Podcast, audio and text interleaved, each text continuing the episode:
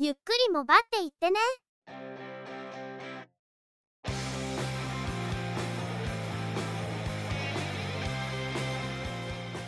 この番組はモバイル通信に関する技術や業界動向に関するニュース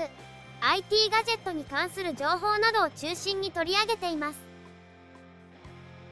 テクノロジーには明るくないという方にもできるだけ分かりやすくお伝えできればと思っていますこの番組ではチェビオ AI による合成音声で声をお届けしています。幾分お聞き苦しいところもあるかもしれませんが何卒ご容赦ください。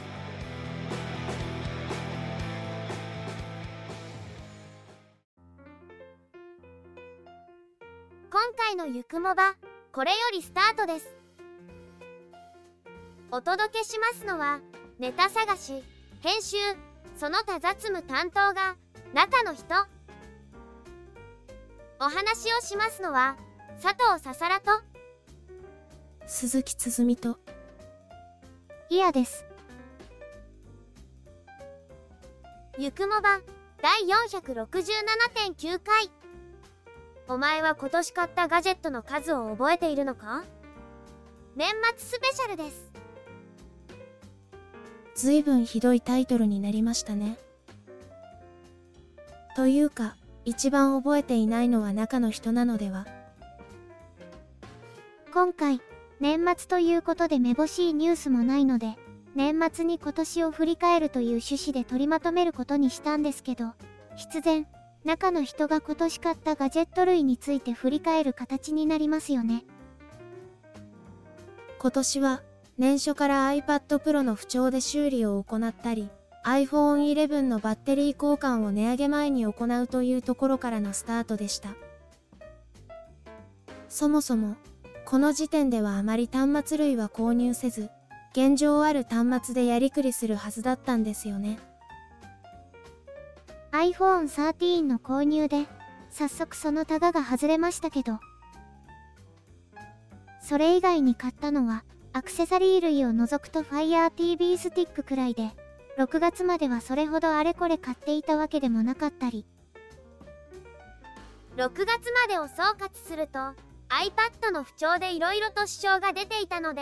iPad を更新するか Android タブレットを買うかというところの検討は前年から引き続きしていたという感じだったと思いますが結局修理したことでその辺りが先延ばしになったという感じでした。一方ソフトバンクの割引施策の期限が2月いっぱいというタイミングで iPhone11 を下取りに出さずに iPhone13 を購入。この時点ではまだ iPhone11 をメインで使う予定でした。この流れに変化が生じたのは7月に入って Galaxy Tab S6 Lite を購入したことですね。Android タブレットを購入し最初は iPad Pro のサブとして使用する予定でしたが、現在では Galaxy Tab を使うことの方が多いのかもしれません。ここから Android 端末の購入が続いて、最終的には iPhone と Galaxy の並行運用という形に落ち着いてしまった感じです。本来使い続けるつもりでバッテリー交換をした iPhone 11を下取りに出して、iPhone 15 Pro Max を購入したのはかなり大きな予定外ですけど、おかげで iPad の更新計画は先延ばしにせざるを得なくなりましたが、そこは Galaxy Tab でつなぐしかないですね。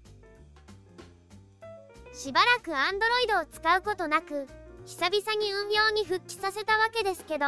何年か前と比較すると性能は別にして、メーカーごとの差異が思っていたよりも小さくなっていたのが印象的でした。OPPO や Xiaomi のように独自のカスタマイズ OS を搭載しているところはまた印象が違うのかもしれませんが AOSP をベースにしてカスタマイズは最小限というものも結構あるのかなと。おかげで以前に比べるとメーカーをまたいでも操作で戸惑いを感じることが減って使い勝手が良くなったと感じています特にサムスンはアップルを意識して自社ブランドの端末での水平的な使い勝手を向上させることはかなり意識していると感じるところがありますね。今年、大幅に端末の入れ替えを実施したので、来年はちょっと抑えざるを得ないと思いますが、一方で更新をしないといけないものも発生すると思いますので、来年はそのバランスを取るのに苦労するかもしれません。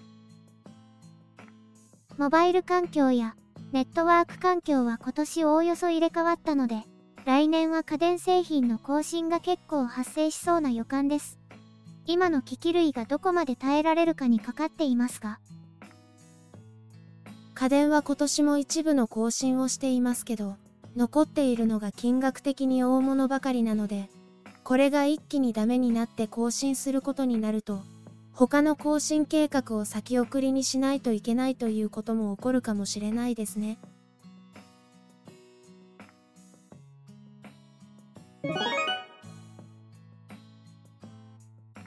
さて、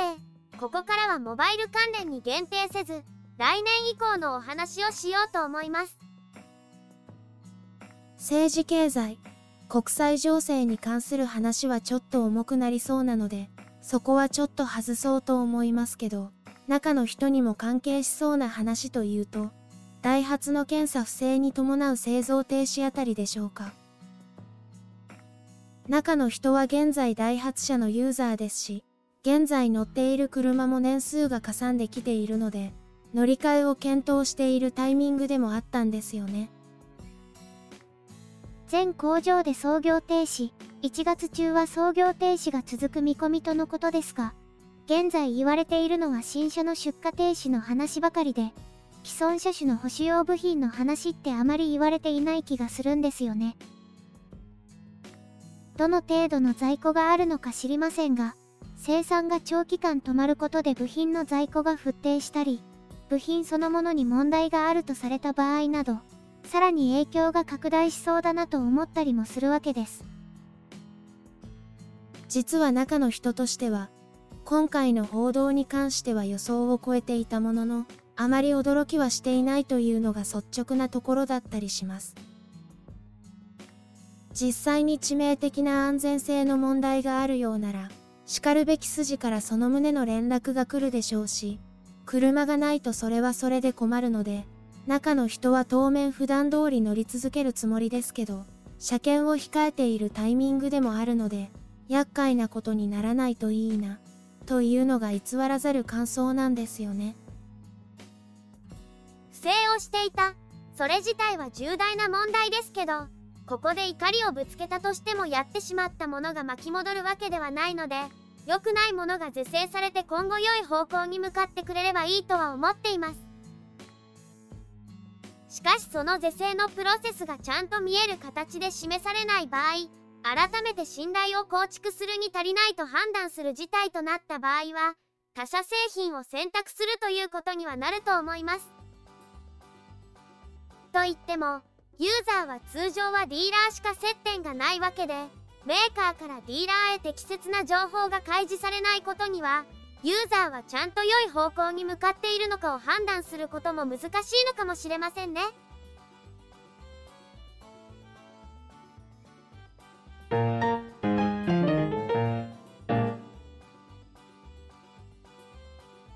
それでは、そろそろ2024年のゆくもばの展望について。2014年3月末に配信を始めて、いよいよ正真正銘、10周年を迎えることになります。ここまで何度も配信の休止を考えるタイミングもありましたから、よくここまで続いたなというのが率直なところです。何度か費用を投じて、これを焼却するまではやめられないという状態を作ってきたのはありますが、それにしても限界はありますからね。月並みな言葉にはなりますが、この10年を聞きくださっている皆様のおかげと思っています。ただ、この数年、皆様の声が遠くなっているようにも感じているところです。2024年はそこを打開できる何かを見つけたいですね。本当なら、10周年にあたり何かをやるとか、何か記念になるものを作るとか、そういうことができるのが一番いいんでしょうが、現状を考えるとそれはちょっと難しいのかなと感じています。その代わりというわけではないですが、2024年というより2025年3月までの10周年をしっかり完走することを目の前の目標としていきたいと思います。その過程で配信後100回を迎えることになると思いますので、それを完走するまでは終われないですね。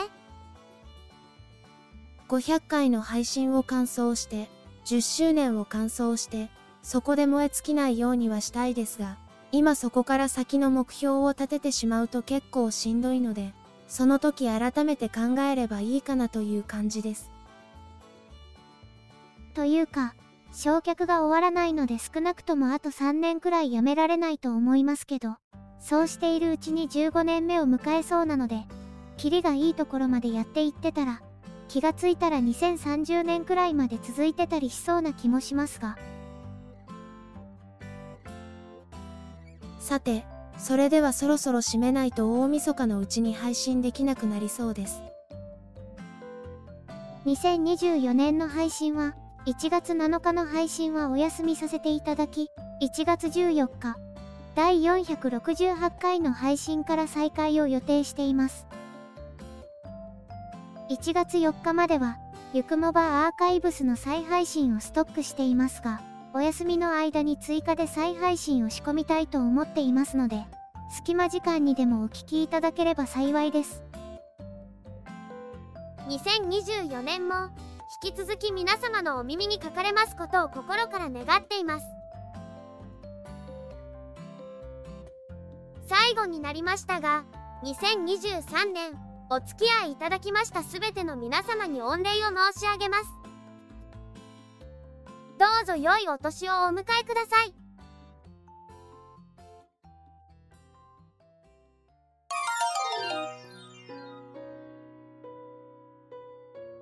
今週のゆくもばは、そろそろおしまいの時間です。この番組は、Apple Podcast をはじめ、Spotify、Google Podcast で配信されています。お聞きいただいている皆様とのコミュニケーションを目的として、Discord サーバーを運営しています。ご興味がありましたら、ぜひご参加ください。また、Instagram、Facebook ページ、X、旧 Twitter アカウントなどを運用中です。お問い合わせなどがありましたら、Discord サーバーか X アカウントの DM にてご連絡いただくと、早くお返事できるかと思います。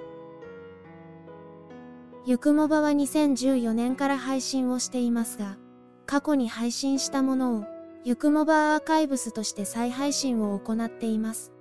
更新は不定期ですが、過去配信分にご興味がありましたら、ぜひお聞きください。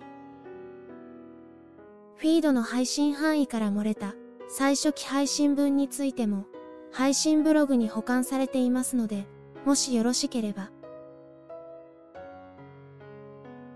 それでは、今回はこの辺りで失礼いたします。また次回、皆様のお耳にかかれますように。ゆっくりもばっていってね。ゆくもばは、チェビオ AI による合成音声で制作されています。番組の作成にかかる情報収集、音声編集、その他配信についての一切の雑務を担当するのは、中の人。番組アートワークなど、グラフィック作成協力は、中川洋山。声をお届けしましたのは、佐藤ささらと、鈴木つづみと、イヤでした。